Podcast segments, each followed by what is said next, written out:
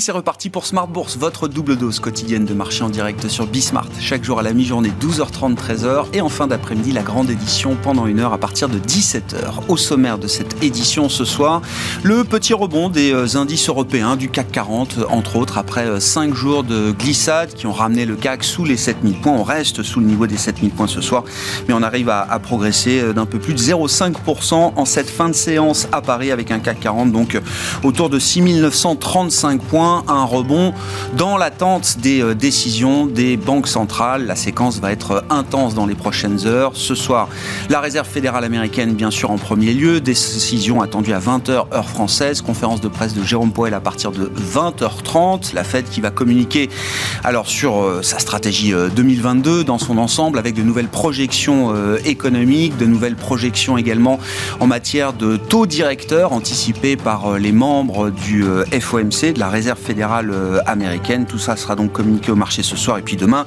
Rebelote avec euh, deux grandes banques centrales euh, en Europe, la Banque d'Angleterre et la Banque centrale européenne. Nous parlerons des banques centrales avec nos invités de Planète Marché dans un instant. Banque centrale et inflation, ça reste le sujet clé en cette fin d'année 2021. Et puis dans le dernier quart d'heure de Smart Bourse, le quart d'heure thématique, ah, on ne s'éloignera pas tellement d'ailleurs du sujet des banques centrales, mais on regardera le sujet de l'inflation et de la possible remontée des taux en 2022 à travers le segment des foncières cotées.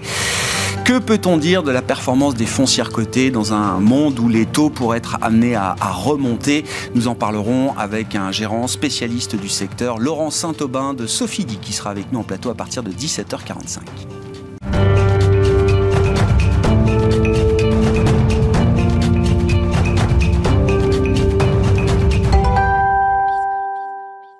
Des marchés européens et à Paris euh, notamment qui montent aujourd'hui dans l'attente des décisions des banques centrales. Le résumé de cette séance avec Alix Nguyen. Une première hausse en six séances se profile pour l'indice parisien. À noter que les faibles volumes d'échanges attestent en revanche d'une certaine prudence sur les marchés. À 20h ce soir, la Fed ouvrira le bal d'une semaine placée sous le signe des banques centrales et devrait exposer ses intentions en matière de réduction de ses mesures de soutien et de hausse des taux d'intérêt. Mais avant cela, quelques données font patienter le marché. Il s'agit de la croissance surprise de l'indice Empire State d'activité manufacturière de la Fed de New York. Il ressort à 31,9 points en décembre contre 30,9 en novembre. Et puis toujours aux États-Unis, au mois de novembre, c'est une progression plus faible qu'attendue des ventes au détail qui, après une forte hausse au mois d'octobre, ont progressé de seulement 0,3%. Le communiqué publié ce soir ne viendra pas seul. L'institution fera également part de nouvelles projections économiques et puis de son fameux dot plot. À 20h30, Jérôme Powell couronnera le tout de sa conférence de presse. La nette accélération de l'inflation à des niveaux inédits depuis 1982 laisse penser que la Fed devrait retirer de son communiqué la référence au caractère transitoire de la hausse des prix et d'accélérer de ce fait le processus de réduction de ses achats d'actifs à 30 milliards de dollars par mois, voire 35 milliards, auquel cas le tapering s'achèverait entre février et mars, ouvrant la voie à une première hausse des taux en mai ou en juin. Toujours au chapitre Banque centrale, la BCE et la Banque d'Angleterre rendront leur copie monétaire demain, avant la Banque du Japon vendredi. La BCE dont on attend les indications sur la fin de son PEP prévu en mars. La Banque d'Angleterre devrait quant à elle maintenir ses taux inchangés, et ce malgré un taux d'inflation au plus haut depuis 10 ans en novembre. Sur le plan des valeurs à suivre, Veolia progresse. La Commission européenne a autorisé hier la fusion des deux multinationales françaises de l'eau et des déchets, Veolia et Suez. Une opération à 13 milliards d'euros, scellée au printemps, après des mois de bataille entre les deux rivaux historiques. Cette décision de la Commission ouvre la voie à la conclusion d'une offre publique d'achat de Veolia sur Suez dans les prochaines semaines. Les principaux soutiens de la cote sont toujours LVMH et Hermès. Demain, en plus des réunions de la BCE et de la Banque d'Angleterre, le marché surveillera aussi les indices PMI Market d'activité en décembre. Tendance, mon ami, chaque jour à 12h30 et 17h dans Smart Bourse sur Bismart avec Alix Nguyen.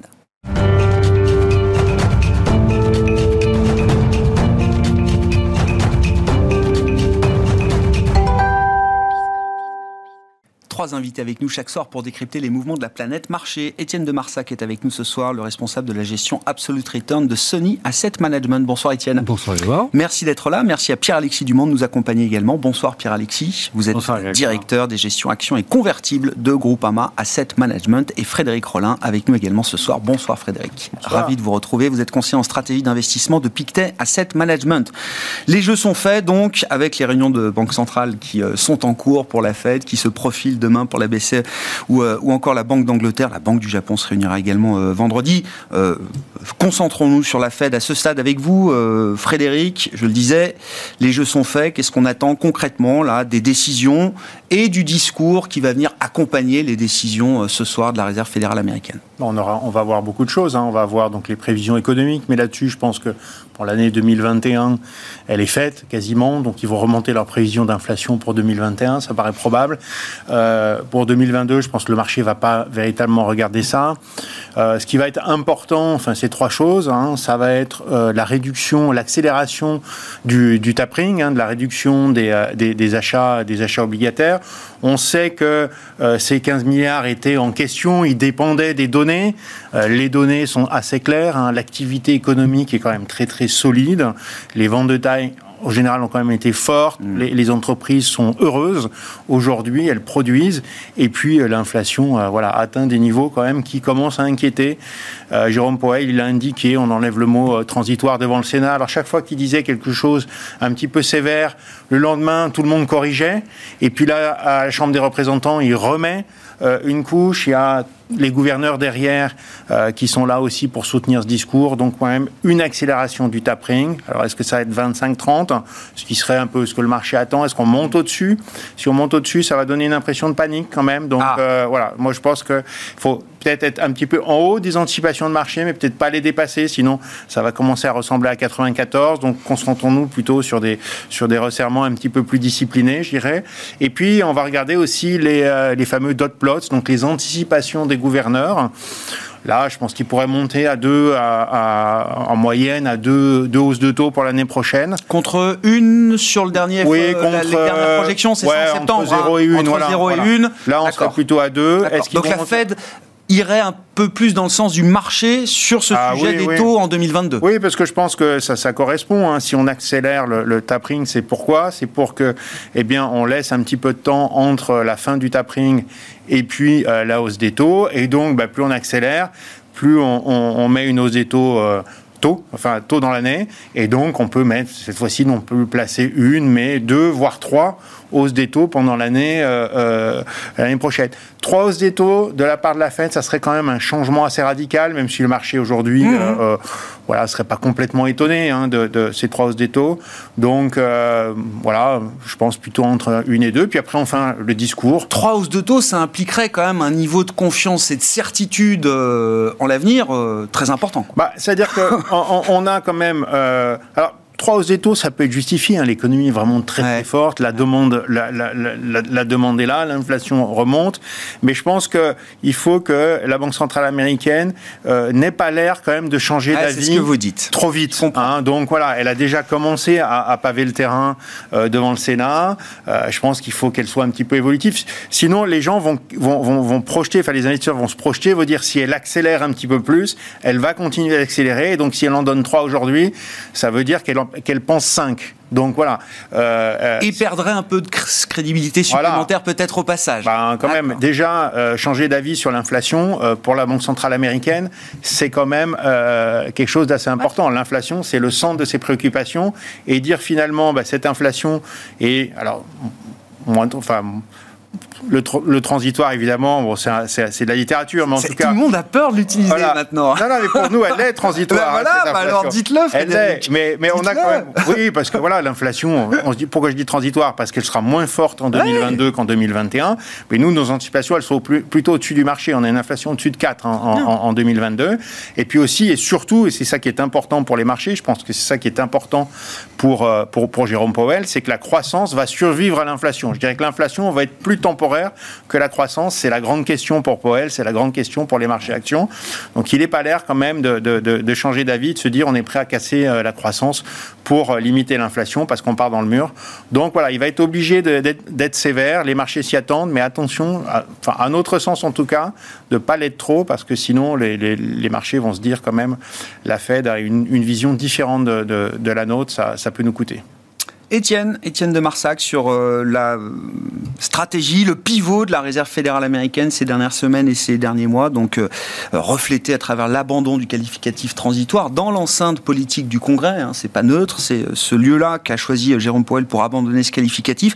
en préparant l'émission, vous m'avez écrit l'erreur de politique monétaire a déjà eu lieu du point de vue de la Réserve fédérale américaine. Alors définissez quand même erreur de politique monétaire. Parce que s'il s'agit de dire que la Fed aurait dû remonter ses taux il y a six mois, faut que vous m'expliquiez comment est-ce que la Fed, il y a six mois ou neuf mois, aurait pu euh, déjà envisager de remonter ses taux.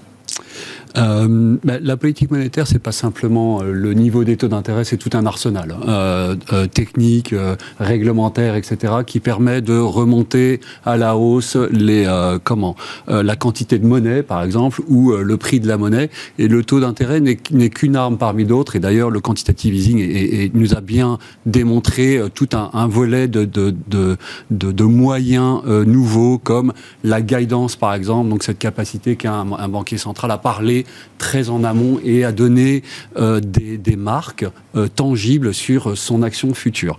L'erreur euh, que, que, que, je qualifie, effectivement, elle n'est pas que monétaire, elle est d'abord économique, c'est-à-dire que la Fed a fait preuve d'une immense cécité en termes de projection, ne serait-ce que sur le chômage. On est, si vous voulez, déjà en, novembre de l'année dernière, vous avez le vice-président de la, de, la, Fed, Richard Clarida, qui dit mmh. on sera au plein emploi à la fin de 2022. En réalité, on est déjà au plein emploi, puisqu'on est à 4,2 et 4%, euh, c'est euh, le taux de, plein emploi euh, tel qu'il est défini de, en, moyenne. Donc le plein emploi, il est déjà là.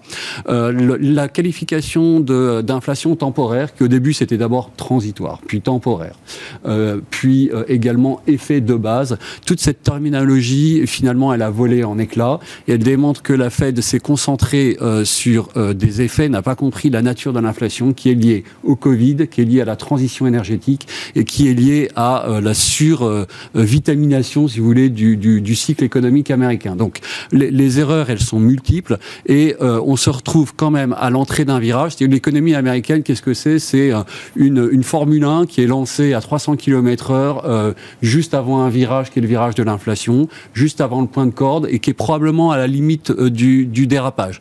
Et on est toujours à se demander si oui ou non il faut lever le pied de l'accélérateur. C'est-à-dire que le tapering, c'est euh, on lève le pied de l'accélérateur, c'est même pas on appuie sur le frein. là, euh, vous dites, elle est prisonnière d'une séquence, la Fed.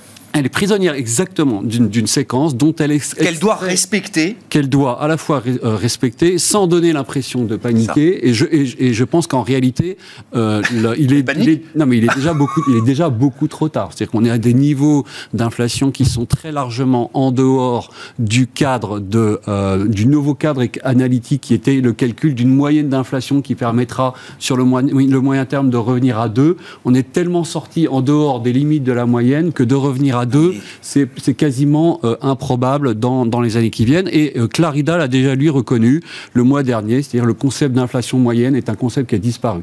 Le cadre de average inflation targeting, ce nouvel instrument, on parlait des nouveaux instruments, il a disparu, euh, il n'est plus d'actualité. Il y a urgence à, à freiner ou au moins à décélérer et à, à reconstituer un grand sujet, un grand problème qui est celui du manque de crédibilité. La crédibilité de la Fed, comme la crédibilité de la BOE d'ailleurs, comme euh, la crédibilité de, la Banque du Canada, a été très largement entamée cette année. Euh, et euh, faisons peut-être simplement un, élément. comment Powell disait, il faut, on peut, on a le droit de désynchroniser une hausse de taux du, euh, de la fin du tapering. C'est-à-dire que les deux ne sont pas liés. En réalité, on sait très bien aujourd'hui que les deux sont liés. C'est-à-dire que euh, en mars, il, il pourra le dire explicitement ce soir, ça? Euh, bah, les, gens qui travaillent sur les taux l'ont bien compris. On, on a compris que la Fed se réserve de l'optionnalité pour monter ses taux. Pourquoi pas dès le mois de mars afin de rétablir une petite forme. Donc on reprend le contrôle. Je vous trouve quand même hyper sévère, Étienne. Mmh. Enfin, vous dites il y a un an de ça, c'était possible de, faire un call sur le plein emploi aux États-Unis euh, un an après, au moment où on se trouve. C'était possible de, d'imaginer que l'inflation serait pas totalement transitoire. Et il y a quand même beaucoup, une bonne partie de l'inflation qui va être, qui va s'effacer euh, l'an prochain. Euh, les voitures d'occasion, enfin, je veux dire, c'est pas quelque chose qui va perdurer dans le temps, au-delà de la phase pandémique, des problèmes de goulot d'étranglement, etc. À partir de quel moment est-ce que la Fed, alors selon vous, à partir de quel moment la Fed aurait dû commencer à discuter du tapering, de la hausse des taux, etc. Et est-ce qu'on en serait, est-ce que l'économie américaine en serait au même point aujourd'hui, en aussi bonne situation, si tout le débat qu'on a maintenant, on avait commencé à, l'avoir il y a un an? Bah, Déjà, je pense qu'il ne faut pas confondre. C'est tout est, tout est une question d'indicateur. Est-ce que la santé des marchés financiers, c'est la même chose que la santé de l'économie? Est-ce que euh, plus 25% sur le S&P 500, euh, c'est euh, le signe d'une économie qui va bien ou pas. Bon, je, je, je ne pense pas dans, dans, dans, dans l'univers actuel. Est-ce qu'au mois de mars, on pouvait déjà discuter de la nature de l'inflation? Oui, parce qu'en fait, ce call sur euh, l'inflation est transitoire revient à dire à l'époque que le Covid est transitoire. Et ça, c'est un gros pari. Parce que une majorité de... Euh, de, de ah, ils n'avaient pas prévu la durée de la pandémie, ça je vous confirme, ah effectivement. Mais, peu, de gens l'avaient prévu quand même, bah, euh, Étienne. Bah, y, compris, y compris dans les domaines, y compris dans les cercles d'experts euh, scientifiques. tout le monde était d'accord pour dire que la pandémie allait devenir une quelque chose d'endémique. Oui.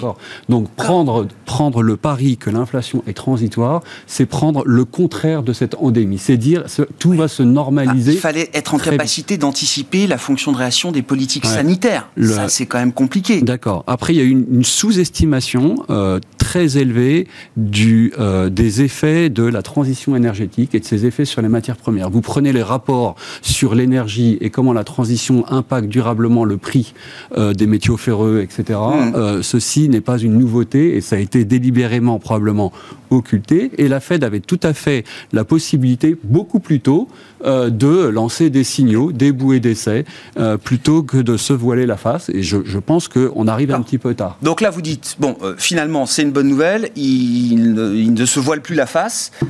Est-ce qu'ils peuvent encore rattraper la situation, reprendre le contrôle de la situation, si la situation leur a échappé, comme vous dites, Étienne, sans trop de dégâts? Bah, façon, la situation, elle a échappé puisque euh, la courbe des taux est toute plate. Une courbe de taux ah toute plate signale déjà euh, que la Fed est extrêmement en retard dans son cycle de mmh. hausse de taux et euh, que les, les, premières intentions de, de, de, de hausse seront suivies de manière un peu mécanique par une contraction de l'activité.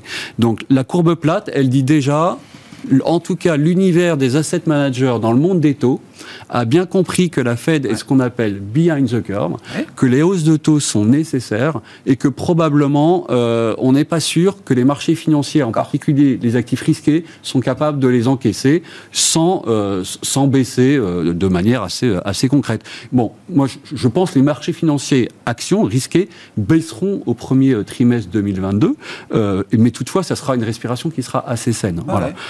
mais je parle même de dommages économiques, hein, et je comprends bien, regarde les marchés euh, ici, je suis pas sûr que, euh, je dis pas que la Fed regarde pas les marchés, mais je suis pas sûr que ce soit le, le, guide premier de sa politique monétaire. Sur le plan économique, bah, elle peut reprendre le contrôle sans casser la croissance prévue pour 2022 elle n'a pas le choix de toutes les manières que de freiner le véhicule lancé à pleine vitesse.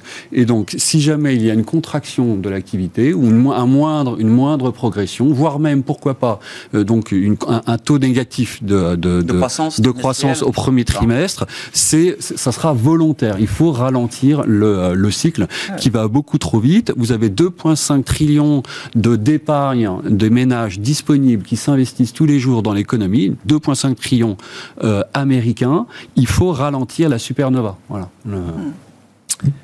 Pierre-Alexis, est-ce qu'il faut craindre les banques centrales et euh, la réaction, une surréaction peut-être des banques centrales euh, l'an prochain? En, tout cas, là, où je suis d'accord, c'est que c'est le premier élément de risque pour 2022. c'est sûr. les banques centrales sont une sorte de ligne de crête assez complexe. Euh, et, oui.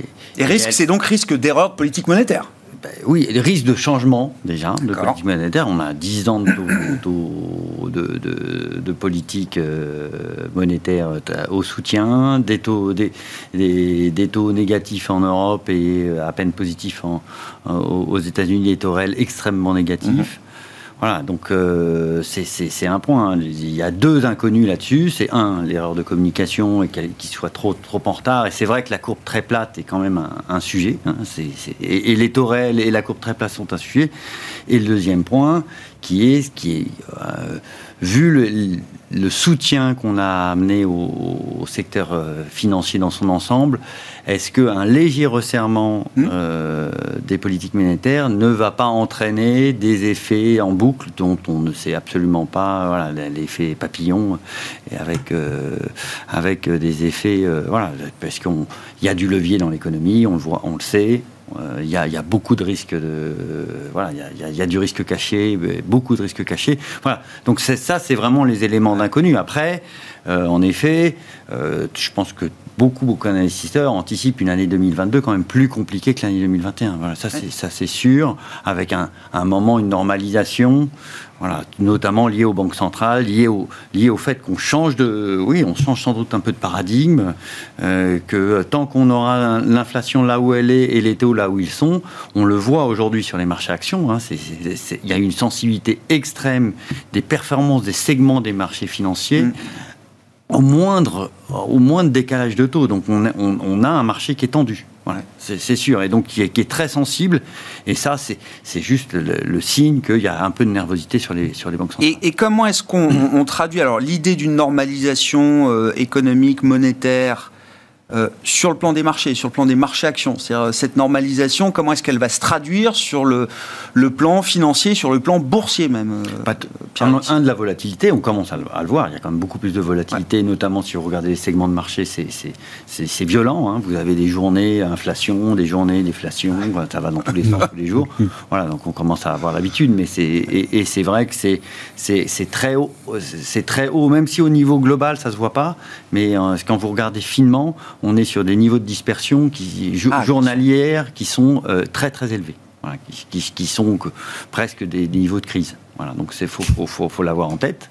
Pour le dire simplement, ça part un peu dans tous les sens euh, chaque jour sur mais les marchés. Mais c'est vrai qu'aujourd'hui, on a un niveau, en toute honnêteté, de, de, de, de, de, risque qui est extrême. Vous avez euh, le, retour pandémique, des points hauts et très hauts d'inflation, et et des, et, euh, les incertitudes sur les politiques des, banques centrales. Donc ça fait pas mal de choses. Voilà. Donc après, ça c'est sans doute une, une, vision un peu noire. Attention, on reste quand même aujourd'hui dans un, dans un contexte où euh, les actions peuvent encaisser plus d'inflation et un peu, un peu de hausse des taux. Après, il ne faut pas que ce soit trop violent. D'accord.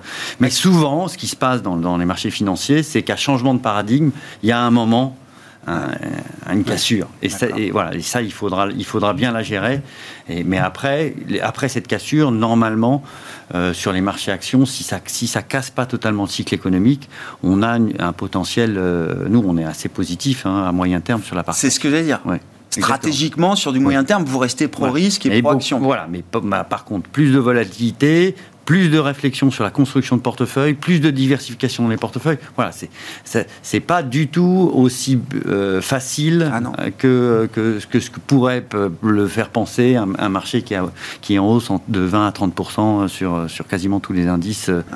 Euh, développés, c'est pas le même, la même chose d'ailleurs sur les indices émergents. On, voit, on voit, on voit, on voit ces différences. même, effectivement, entre développés et émergents.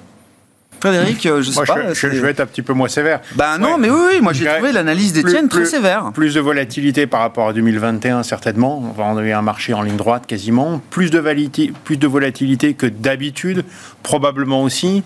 Pourquoi? Parce que de nombreuses années, euh, dans les dernières décennies, on a bénéficié d'une protection des banques centrales et l'inflation remontant, cette protection des banques centrales, on l'a plus. Hein. On savait, voilà, mauvaise nouvelle, bonne nouvelle, hein, euh, les chiffres sont pas bons, euh, la Fed revient, etc. Là, on va se retrouver un petit peu plus, plus seul, mais Nous, on continue de penser quand même que euh, la croissance devrait tenir. Alors c'est vrai que l'inflation dure un petit peu plus longtemps, mais on a quand même justement des épargnants qui ont des qui ont les poches pleines aujourd'hui. Alors évidemment pas tous, mais en moyenne et en cumulé, que ce soit aux États-Unis, en Europe, on a quand même voilà des trillions en fait hein, qui sont qui ont été épargnés par les ménages, soit parce qu'ils ont moins consommé pendant les confinements, soit parce qu'ils ont été euh, aidés. Et donc, une fois que, alors c'est peut-être l'hypothèse, mais en tout cas, une fois que les goulets d'étranglement se desserrent euh, euh, en, Asie, eh bien, à ce moment-là, on peut avoir à la fois une bonne croissance mmh. et une inflation, une inflation qui recule. Quoi qu'il en soit, beaucoup de croissance et beaucoup d'inflation, hein, c'est ce qu'on a vécu euh, en 2021. Je me souviens pas que ça a été mauvais pour les marchés actions. Hein. Euh, euh, on préfère encore les matières premières. Hein, dans, ce cadre-là.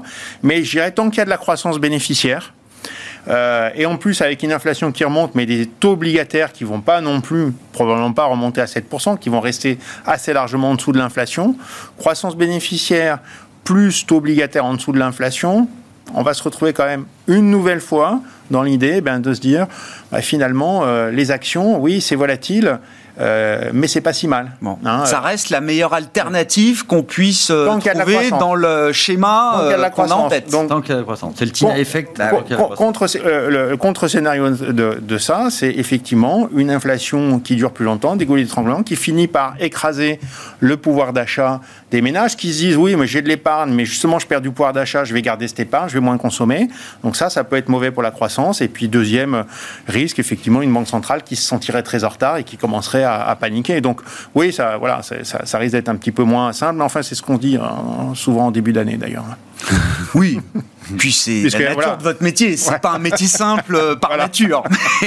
Mais, c'est vrai que l'année a été très binaire. Hein. Enfin, moi, moi ce qui me frappe euh, beaucoup, c'est un peu marketing. Mais quand vous regardez le palmarès du CAC 40 euh, depuis le 1er janvier, les deux stars, c'est Hermès et Société Générale sur la performance 2021. Mais deux valeurs qui sont vraiment aux, antipodes, deux cas d'investissement polaires, on va dire. Oui, mais qui se comprennent assez bien. Et, voilà, et qui, sont quand même les deux leaders du, marché parisien euh, cette année.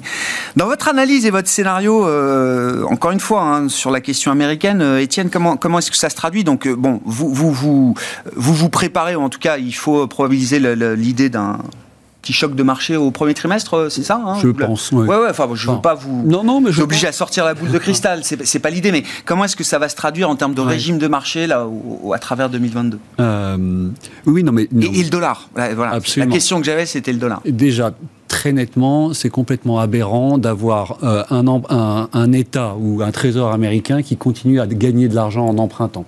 C'est-à-dire que les taux réels 10 ans américains sont négatifs, moins 1%. Donc concrètement, quand l'agence du trésor US emprunte, elle gagne de l'argent alors même que euh, on, est sorti de pandémie, on est, enfin pas de pandémie, mais on est sorti de crise et on est à des niveaux euh, de croissance et d'inflation qui sont, qui sont assez impressionnants.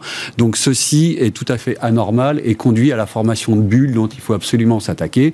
Et les bulles sur euh, les crypto-assets, par exemple, en sont une illustration, ou les formations de bulles sur le marché immobilier, par exemple, américain, où là, la hausse des prix est totalement atomique. Bon.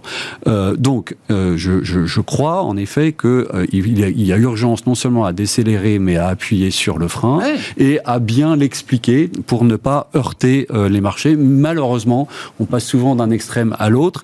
Et ce qui, moi, me, me frappe... le marché a déjà intégré trois hausses de taux de la Fed l'an prochain. Il n'est pas prêt à se le marché plus dur quand même. le marché de taux, mais vous, avez, une, vous avez une très le dollar, les taux ont anticipé, mais pas les actions. Exactement. Vous avez une, une très euh, une très nette euh, euh, comment distance entre les anticipations des, des, des, agents, des acteurs sur les taux et les, les, les, gérants actions. Et je suis pas sûr, même si il y a des gérants actions tout à fait éclairés, mais je suis pas sûr que en majorité le, le, le par exemple le ménage américain qui euh, s'est transformé en, euh, en spéculateur euh, tous les jours sur comment Interactive Broker ou, ou d'autres, soit tout à fait prêt à l'augmentation des appels de marge.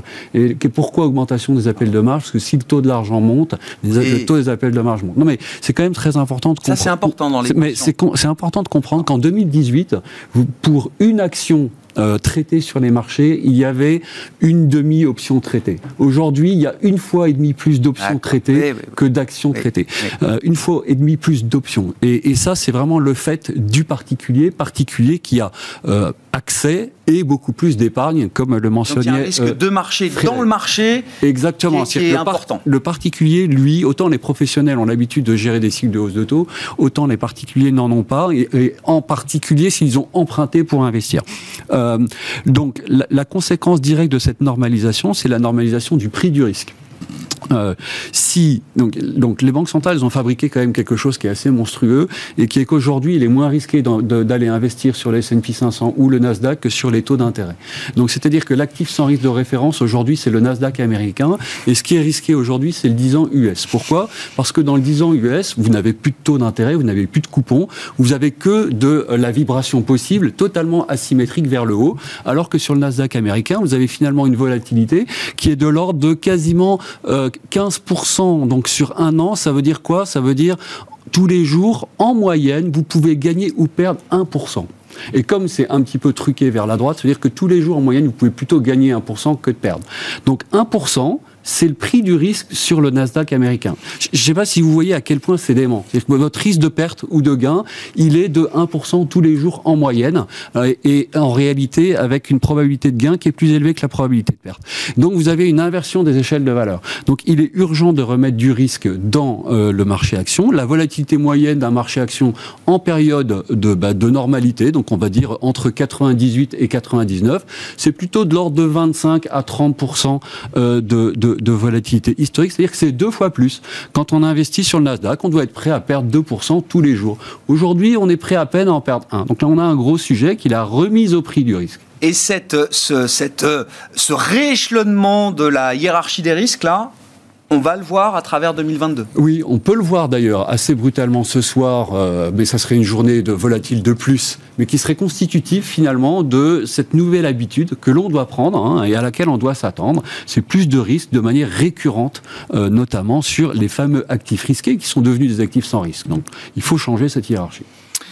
Bon, alors je ne sais pas si on, poursuit la discussion. Euh, il faut peut-être dire un mot quand même de la Banque centrale européenne euh, après la Réserve fédérale euh, américaine et, d'ailleurs deux banques centrales, deux économies qui sont pas tout à fait au même point aujourd'hui. Est-ce que ça va provoquer un, risque de friction supplémentaire là sur les marchés l'an prochain si les deux banques centrales sont un peu moins synchronisées qu'elles ne l'ont été dans l'action massive de la lutte contre la crise pandémique? Ah, C'est vrai qu'on va avoir assisté l'année 2022 à une forme de synchronisation, hein, avec probablement une banque centrale américaine qui resserre sa politique monétaire, une banque centrale chinoise qui l'assouplit, il est temps, et une banque centrale européenne, voilà, qui va être à peu près entre les deux, c'est-à-dire qui va maintenir euh, assez probablement une politique monétaire plutôt accommodante avec donc des recalibrations, puisque euh, c'est maintenant le nouvel instrument de, politique monétaire de, la banque centrale, européenne. C'est-à-dire voilà, on va s'ajuster sur les données, mais quand on regarde les données d'inflation en Europe, ah oui, alors elles montent fortement. Alors on va dire c'est les mêmes qu'aux États-Unis il y a six mois, donc attention quand mm. même. Euh, mais euh, par ailleurs, par exemple, on ne voit pas de hausse de salaire aujourd'hui. Enfin, en tout cas, très très peu. Alors, il y en aura l'année prochaine. Il y a déjà euh, certaines qui sont annoncées en Allemagne, mais aujourd'hui, on ne sent pas que ce soit aussi bouillonnant le marché de l'emploi qui peut l'être aux États-Unis. Le plein emploi est pas là. On part d'un niveau qui est assez, qui est quand même assez différent, avec des taux de croissance qui sont différents, avec des subventions de des États qui sont beaucoup plus faibles que ce qu'on a eu aux États-Unis. Donc, la surchauffe qu'on voit aux États-Unis, c'est pas du tout la même que celle qu'on a euh, en Europe. Donc, pour nous, oui, la BCE va devoir s'ajuster, recalibrer, mais pas de gros changements euh, euh, de cap à venir, à venir selon nous. Et donc, c'est du coup, l'Europe devient. Voilà, ah, une chance pour l'Europe? Ouais, C'est une chance pour ah, l'Europe. Génial. Voilà, de, nouveau. non, mais. De nouveau, alors on n'a pas, voilà, on pas les, les, les, les, cinq valeurs qu'il faut avoir aux États-Unis, mais, mais quand même, en Europe, il y a une belle économie euh, qui va euh, connaître une forte croissance l'année prochaine, avec une banque centrale plutôt accommodante, puis des entreprises voilà, qui vendent aux États-Unis, euh, qui vendent en Asie. Et donc, oui, il y, a, il y, a, quelque chose d'intéressant. Les taux en Europe vont pas tellement décoller à notre sens. Hein. donc, le fameux, la fameuse alternative qu'on cherche. Oui aux actions désespérément en Europe. Euh, voilà, alors on trouvera peut-être voilà, aller jeter quelques obligations américaines sur des taux plus élevés, mais enfin, c'est quand même marginal. Euh, donc ça va rester un marché pour nous qui va être intéressant. Donc 2022, une chance pour l'Europe. non, mais pour aller dans votre sens, et, et, euh, et, d'ailleurs 2021 était déjà une année de bonne performance pour l'Europe. On faisait le calcul à, midi et demi avec les invités du jour. Si vous enlevez le, le, top 5 du, Nasdaq, donc les 5 plus grosses valeurs ah du Nasdaq, la perte du bah. Nasdaq, c'est plus 4 hein, cette année. Oui, oui, oui, au mieux. Au mieux. Donc, bon, il y a un biais énorme, on le sait tous. Euh, voilà. Et donc, quand on raisonne US hors GAFAM euh, ou hors euh, méga cap, Exactement, les performances sont beaucoup plus équilibrées modulo l'effet dollar qui a joué. Oui, et puis, et puis l'effet dollar, le dollar a quand même beaucoup monté. Il est aujourd'hui bien bien évalué, donc c'est favorable aussi aux, actions européennes. Une hausse encore du dollar en 2022 sur ces niveaux-là. Bon, il faudrait vraiment à ce moment-là qu'Étienne ait raison sur l'inflation et la banque centrale. Mais bon, si c'est notre scénario à nous, normalement, euh, le dollar est quand même pas loin de son top. Bon, on verra ça. La chance pour les actions européennes euh, l'an prochain? Oui, non, mais je suis assez d'accord. Il y a, il y a, il y a les, plus d'alignement d'étoiles. Il, y a en effet la partie euh, euh, BCE et, taux, et en effet le TINA Effect est, très très fort en, Europe, hein, ça c'est sûr, par rapport... déjà, il y, a, un petit peu moins d'effet de, de, valorisation très fort d'un segment de marché. Il y a quelques dossiers qui, sont, voilà, qui, qui ont des valorisations assez élevées. Mais ça, ça bouge structure, parce que le TINA, on en parle année après année, mais enfin, est-ce qu'au final, ça bouge les allocations structurelles des grands euh, euh, asset managers et asset owners également? Est-ce que les détenteurs d'actifs, là, bougent leurs allocations? Parce qu'eux, ils réfléchissent, et vous le savez très bien chez Groupama, enfin, ils réfléchissent à 5, 10, 15, 20, 30 ans euh, et plus. Hein. Le passif, il, voilà. J'ai beaucoup plus de questions de l'assureur sur les actions qu'il que y a Qu'il y a des 5 ans. très bien. Il n'y a, pas de, a, pas de doute. Hein. voilà. Non, non. Après, ils y vont prudemment. Voilà. Mais c'est plus juste la petite poche de risque tactique. Euh, non, c'est beaucoup plus structurel que ça. Alors. le problème de, de, de, cet effet, quoi, there is no alternative, il n'y a, a, pas mieux, c'est que ça ne joue que dans un contexte positif, c'est-à-dire de, de, croissance. Les, actions ne sont pas du tout un actif qui résiste à, un manque de croissance. Ça, faut. Regarde, regardez le Japon. Donc il, y a, il, y a un taux réel négatif plus croissance. C'est ça que ça fait monter les, marchés actions. Donc euh, non, il n'y a pas de, a pas de sujet. ça, ça, ils en sont tous convaincus. Donc il faut que le contexte résiste. Et, et c'est vrai que là.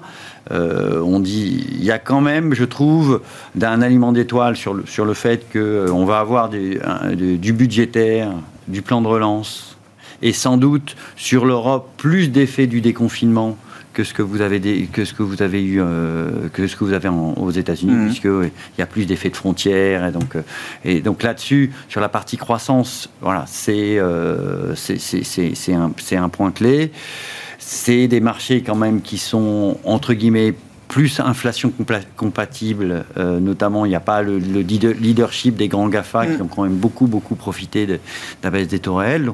Donc on a vraiment, pour nous, euh, oui, on est, plus optimiste. voilà. Et en plus, je pense qu'il y a un point où on a un contexte politique qui est, qui est pas mauvais, notamment avec l'Italie qui, qui, a quand même été un gros problème euh, européen depuis dix ans. Et là, on a euh, plus de croissance. L'Italie a été toujours le dernier de la classe en croissance. Il faut s'en souvenir. Là, c'est le premier de la classe. C'est quand même un, point clé. Euh, des réformes. et en plus, c'est le premier bénéficiaire des plans de relance. Donc, si ça marche, ça crée sans doute un, ah effet positif euh, sur, la perception même qu'on peut avoir euh, de la zone euro et de la et peut-être un peu euh, alors faut pas faut pas le surjouer et un peut-être un peu de, relance de la partie politique euh, mm. avec euh, un triptyque euh, Italie, France, France, Allemagne qui pourrait relancer deux trois sujets qui, voilà, qui la réforme budgétaire, la, la, ah bah de toute façon, oui, le, cadre budgétaire, on n'aura pas le choix de s'y mettre. Hein, on a jusqu'en 2023. oui, ouais, enfin, il faudra en discuter un peu avant quand même. On pourrait avoir, et, c'est vrai qu'on a, on, mais on a, non mais on en rigole parce que je veux pas qu'on se moque des qu'on donne l'impression de se moquer des actions européennes. On a vécu déjà des, très beaux mois de performance et de surperformance même au cours de cette crise Covid sur les actions européennes. Novembre 2020 jusqu'à euh, fin du premier trimestre 2021, c'était quand même euh, reflection trade à fond, euh, c'était bon ah pour les banques, c'était, enfin, je veux dire, les actions européennes bouillonnaient aussi à ce moment-là. De toute façon, non, mais l'Europe fonctionnera sans doute très bien dans, dans, un scénario de reflation. Donc, vous avez un contexte économique qui tient, voilà, un peu, de, volatilité sûrement, mais un contexte économique qui tient lié, à ces effets-là, et, euh, et, des, banques centrales qui arrivent à peu près à gérer le, resserrement.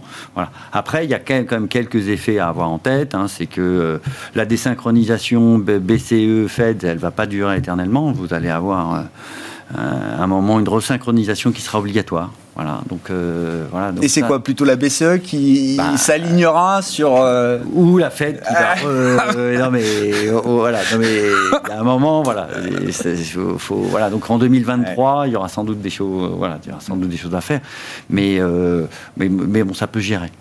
Mm. Sur la BCE, alors il nous reste 4 euh, minutes, Étienne. Donc vous m'avez écrit là aussi, donc la BCE, à la différence de la Fed, la BCE n'est plus une banque centrale. Je vous lis, hein, je suis désolé, c'est les mails que vous m'avez envoyés, mais je, je trahis le secret. Aujourd'hui, hein. je vous ai répondu, vous m'avez posé des questions. Souligné, tu sais. Mais la, la BCE n'est plus une banque centrale, mais une banque de développement. Mhm. Qu'est-ce que ça veut dire ça? Oui, c'est-à-dire que vous avez une évolution. non, mais vous avez une évolution très nette dans le mandat euh, de la de la BCE euh, et qui est liée à, un point de départ qui est différent. C'est que la BCE, elle a à peine 20 euh, années d'existence. Euh, elle a une temporalité qui n'est pas du, euh, pas du tout celle de, de, des US, de la Fed. Elle a une fragilité intrinsèque qui est, qui est la fragilité de l'Union européenne.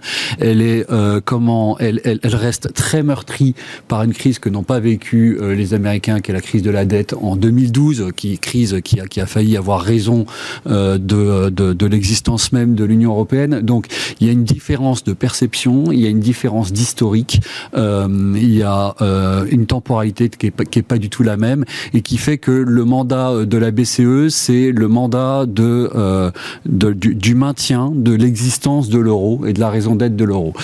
et donc très nettement, dans le mandat de la BCE, il y a cette question de d'être en charge de la stabilité de l'euro et donc d'être en charge de la stabilité de l'Union européenne. Et quand on parle stabilité, on parle développement et on parle donc de développement durable. Et il vous a pas échappé que le, plus grand sponsor de, des critères ESG, de, de, de comment, de l'économie durable, de l'énergie green, etc., c'est Christine Lagarde et c'est l'Union européenne. ça ne vous a pas échappé. Ça oui. pas échappé. Et donc, et donc la BCE, c'est le sponsor de la transition euh, durable et donc du développement durable. Et donc le, mandat. C'est quoi Ça apporte une protection La BCE apporte une protection supplémentaire de ce point de vue-là pour les ben investisseurs euh, en Europe qui choisissent justement cette voie du développement durable? L'économie durable, c'est une économie qui cherche à faire abstraction euh, des, des, éléments de volatilité de court terme et qui se projette beaucoup plus dans le, dans le long terme. Ça, c'est le premier point. Le deuxième point, c'est que pour financer cette transition énergétique, il faut qu'il y ait une banque des banques. Et ça, c'est la BCE qui s'en, occupe et qui a donc, et je rejoins ce que disait Frédéric, comme mandat implicite de maintenir des, euh, des taux de, de financement relativement bas pour que ce financement durable bah, se fasse à un moindre prix. Et donc, le, le corollaire de tout ça, c'est euh, le mandat n'étant pas le même, la temporalité n'étant pas la même, l'élasticité de euh, la croissance européenne au mouvement de la consommation, euh, etc., n'est pas la même. Donc, on n'est pas dans un environnement de hausse de taux en Europe. C'est plutôt, du coup, un univers porteur pour les actions européennes contre des actions américaines un peu fébriles l'année prochaine. Et est-ce que le, cadre européen devient particulièrement porteur pour des acteurs comme euh, Veolia Suez, par exemple ah bah. euh, Pierre-Alexis, c'est la fusion euh, du jour, enfin la finalisation avec encore quelques petits sujets à, traiter. Mais ça y est, c'est fait. Bruxelles a donné son feu vert. Donc je me disais, c'est peut-être l'occasion d'en redire un mot après la saga et la bataille. On en parlait avant l'émission. Oui, bah, ça, coche les cases. C'est sûr, vous avez un, leader de, sur la partie eau et des donc la finance, ça, ça vous êtes dans la finance verte. Après, toujours garder en tête que dans des grosses fusions de ce type, avec des, disons, des fortes cultures d'entreprise, il y a un risque d'exécution et à court terme, c'est Oui, parce que la bataille, enfin la, la, la tension a été forte quand même. Oui, ça, ça laisse forcément des traces. D'accord, c'est ça. pires ennemis euh, historiques. Hein, de, voilà. Et donc, le, le, groupe va devoir prouver très vite que la gouvernance est euh, alignée désormais. Il y, a, il, y a, il y, a, un point de gouvernance, il y a un point de, de, fusion des équipes de telle façon ouais. parce que euh, voilà, ils, parlent ensemble et voilà et, et, et qui est les synergies promises. Voilà, et donc, et si ça, ça se passe bien, a priori, euh, il y aura un soutien évident hein, de, des investisseurs. Et puis après, à, plutôt à, plus long terme, Bon, ben, là-dessus, il faut passer d'un leader qui est quand même concentré sur certaines zones où il est très fort, mais, mais qui n'est pas un vrai leader mondial, à quelque chose qui soit un peu plus euh, euh, mondial, ou en tout cas avec des positions un peu plus fortes ailleurs. Ça, c'est un point, euh, c'est un point à avoir, en, avoir en tête. Mais ça, c'est plutôt à moyen terme. À court terme, c'est vraiment l'exécution, et notamment l'exécution en France, qui sera importante. Hein. Mais ce secteur des utilities, alors qui jamais franchement fait rêver au cours des dix dernières années, euh, il, est en train de, enfin, la perception des investisseurs est différente, le statut est en train de changer. Est-ce que, est-ce qu'on va avoir des, alors c'est des valeurs très dividendes peut-être, mais est-ce qu'il y a une petite couche croissance quand même qui peut venir euh, s'intégrer euh? Il y, a eu, hein, attention, hein, il y, a eu quelque chose de très fort en 2019, en 2020 plutôt sur la partie finances renouvelables hein, et, et, énergie renouvelable, qui s'est concrétisé par une, hausse assez, assez importante à la fois des titres et aussi des valorisations. 2021 est plus compliqué. Voilà, contre-coup de contre-coup de l'enthousiasme, de ce qu'on appelait la bulle verte, voilà, pour dire les choses. Mais surtout, vous avez un aspect réglementaire. Ne jamais oublier que les utilities c'est réglementé. Et en fait, ce qu'il faut pour les utilities, c'est que le prix de l'énergie monte pas trop. Si ça monte trop, il, y aura, il y aura des, les, gouvernements vont, vont intervenir. C'est ça qui a cassé totalement hein. l'élan. C'est la, la, loi espagnole. Ça a été une, une phrase de Draghi aujourd'hui de dire il va falloir un moment qu'on regarde les producteurs d'énergie. Et, euh, voilà. et, donc, on, leur permettra de toucher des, des, rendements sur les actifs investis, mmh. mais pas, pas, pas, pas exceptionnels. Ça, c'est clair. Merci beaucoup, messieurs. Merci d'avoir été les invités de Planète Marché euh, ce soir. Pierre-Alexis Dumont, Groupama Asset Management, Frédéric Rollin, Pictet Asset Management et Étienne de Marsac, Sony Asset Management étaient les invités de Planète Marché.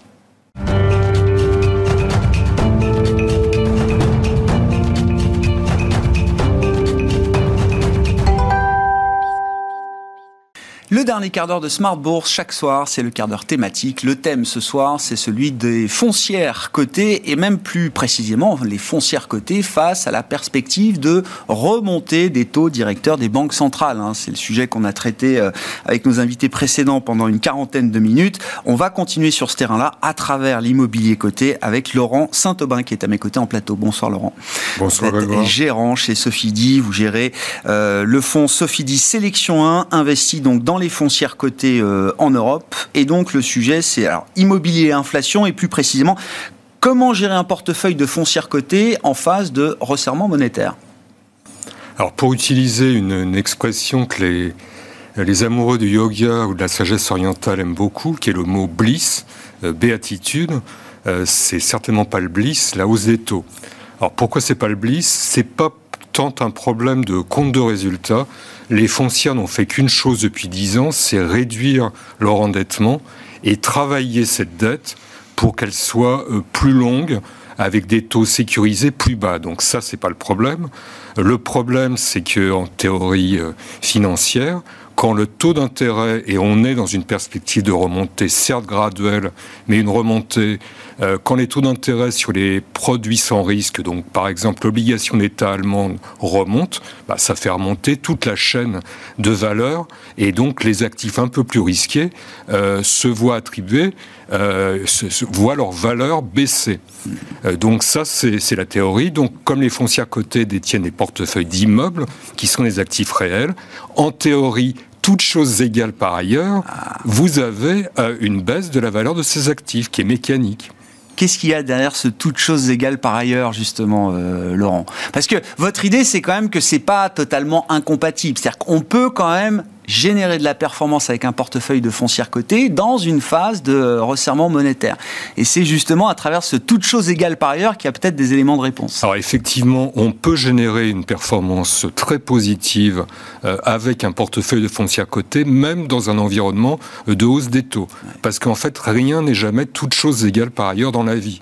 Donc la première chose, c'est quelle la prime de risque, euh, c'est-à-dire ce sentiment qu'ont les investisseurs sur le risque, euh, n'est pas constante dans Donc j'ai un, petit exemple qui m'a beaucoup euh, euh, heurté. C'est l'exemple d'un portefeuille de centres commerciaux achetés par une foncière néerlandaise bien connue qui s'appelle Verelda, mhm. donc six centres achetés en 2014 sur une valorisation des loyers sur une valorisation au mètre carré, pardon, qui était de 4300 euros du mètre carré, ce qui faisait un taux de capitalisation des loyers qui était de 5,2%. Euh, en juillet 2021, ce même portefeuille, c'est-à-dire quatre actifs sur les six, mais les quatre plus beaux, a été revendu euh, sur une base de valorisation à un peu plus euh, de 2000 euros du mètre carré et avec un taux de capitalisation des loyers de 7,5%. Donc la prime de risque est dans un contexte où la foncière avait fait 100 millions d'euros de travaux et où les taux d'intérêt entre 2014 et 2021 avaient beaucoup baissé. Donc la prime de risque a beaucoup augmenté. Euh, tout ça pourquoi? Bah Parce qu'il euh, y a des inquiétudes sur euh, l'avenir du commerce physique, la montée en, puissance du commerce électronique, le taux de remplissage, les difficultés que les commerçants physiques enregistrent, etc. Donc ça, c'est ça, ça, entraîne évidemment, ça explique la baisse des foncières de commerce en bourse. Le tout de chose égale par ailleurs, c'est également les loyers. Euh, on suppose que les loyers restent stables. Et en fait, bah, il y a des segments où ils baissent et des segments où ils progressent fortement. Donc je viens de parler du commerce. Le pendant du commerce, c'est la logistique immobilière. Et donc, on va prendre l'exemple de la plus grosse foncière euh, de logistique euh, en Europe qui s'appelle Sigro, qui est une foncière pan-européenne euh, britannique. Et Sigro, en fait, enregistrera sur la période 2022-2024 une accélération de la hausse de ses loyers qui devrait s'établir en moyenne à 4,3% par an oui, c'est au, moins l'inflation. Enfin, euh, on sait plus trop où va l'inflation, mais non, mais ça couvre largement l'inflation. Ça couvre largement l'inflation parce qu'il y a une demande d'espace logistique, en particulier de la part des commerçants électroniques, et qu'il y a une rareté euh, des espaces disponibles qui s'accroît avec les différentes réglementations sur l'artificialisation des sols. Et donc là, on est à l'inverse. Les investisseurs sont prêts euh, à accepter une baisse de la prime de risque. Ce qui, va se passer, la prime de risque exigée sur, euh, euh, la logistique risque d'être plus faible dans les années qui viennent que celle exigée sur les bureaux de centre-ville. J'entends bien. Et donc l'idée, c'est que cette séquence, on parle de l'hypothèse qu'il y aura un resserrement monétaire, au moins aux États-Unis, que ça se traduira aussi peut-être par des mouvements de, remontée de, taux euh, en Europe à, un moment. C'est euh, l'impact sur le marché des foncières cotées. C'est quoi? C'est l'idée que c'est un, marché qui va être encore plus polarisé d'une certaine manière, euh, Laurent? Bah, moi, j'aime bien dire que l'immobilier, ça prend un l'immobilier coté, ça prend un S, et donc ça va être de plus en plus polarisé. effectivement, un moyen de se protéger contre l'inflation, euh, c'est d'être investi sur ces foncières de, euh, de logistique, par exemple, euh, qui, qui ont la capacité d'augmenter les loyers. Bon, j'aime beaucoup comme vous le savez ah aussi, les foncières de stockage pour les particuliers, qui, elles, euh, bénéficient de la sécurité, de la non-sensibilité économique du logement, sans les réglementations, et qui mm. peuvent donc augmenter les tarifs comme elles le souhaitent. Ça, c'est la vision stratégique. Est-ce que sur le plan tactique, il y a, euh, des choses intéressantes à, faire? Alors, je sais plus, on a dû se reparler peut-être en octobre. Euh, vous étiez venu. Euh, alors, le, marché, les foncières cotées avaient beaucoup baissé en septembre. Vous étiez venu nous dire, voilà, fin septembre, début octobre, il y a un point d'entrée là, quelque part.